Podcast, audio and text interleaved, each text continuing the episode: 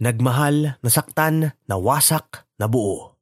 At ang mga pusong wasak ay kanya ring lulunasan. Ang natamo nilang sugat ay bibigyang kagalingan. Psalms 147.3 Kung mahilig ka mag-browse sa social media posts, siguradong familiar ka sa viral na hugot lines na nagmahal, nasaktan, nag-move on, na naging sobrang patok sa netizens. Bakit ito pumatok? Kasi maraming nakaka-relate. Marami ang bigo at sawi sa pag-ibig.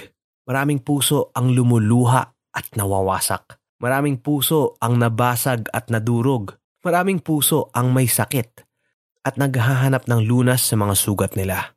Kaya naman hindi na rin nakakapagtaka kung bakit nauuso na naman lately ang love dramas at love doctors sa radio.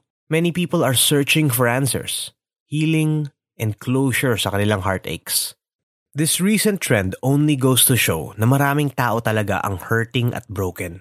They might look like they are okay on the outside, pero hindi natin alam na hirap na hirap na pala sila sa sakit na dinadala nila. Sakit na hindi nakikita sa labas dahil ito ay nasa loob sa kanilang mga wasak na puso. At kung may sakit sila, then they need healing. At sino ba ang great healer natin? Walang iba, kundi si Jesus.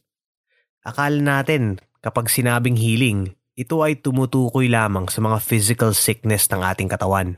But no, kasama sa healing na ipinangako ni Lord sa atin ang healing para sa ating mga basag at wasak na puso. Hindi lang physical sickness ang kayang pagalingin ni Lord. Kasama sa binayaran ni Jesus noong napako siya sa cross at bumuhos ang kanyang dugo ang ating emotional illness and brokenness. Therefore, we can claim healing for our wounded hearts. Kung ikaw ay nagmahal, nasaktan at nawasak ang puso, good news, may healing na kaloob ang Diyos para sa iyo. Gusto ni Jesus na maranasan mo ngayon ang kagalingan because He loves you. Ito ang pangako niya sa kanyang salita na dapat mong panghawakan. At ang mga pusong wasak ay kanya ring lulunasan.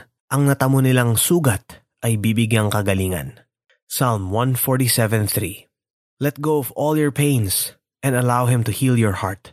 And after this, masasabi mo confidently sa iba na minsan kang nagmahal, nasaktan, nawasak, pero dahil kay Jesus, ikaw ay muling gumaling at nabuo. Let's pray. Lord, I give you all the broken pieces of my heart. Now I believe that you have healed me and have made me whole again. Nilelet go ko na ang lahat ng aking sakit na dinadala at tinatanggap ko ang inyong pag-ibig, kagalakan, at kasiglahan. In Jesus' name, Amen. Application. Sa halip na sa tao, sa social media, o radyo ka unang humingi ng advice, kay Lord ka muna lumapit. Ikwento mo kay Lord kung bakit ka broken at manalangin na pagalingin niya ang sugat ng iyong puso. At ang mga pusong wasak ay kanya ring lulunasan. Ang natamo nilang sugat ay bibigyang kagalingan. Psalm 147.3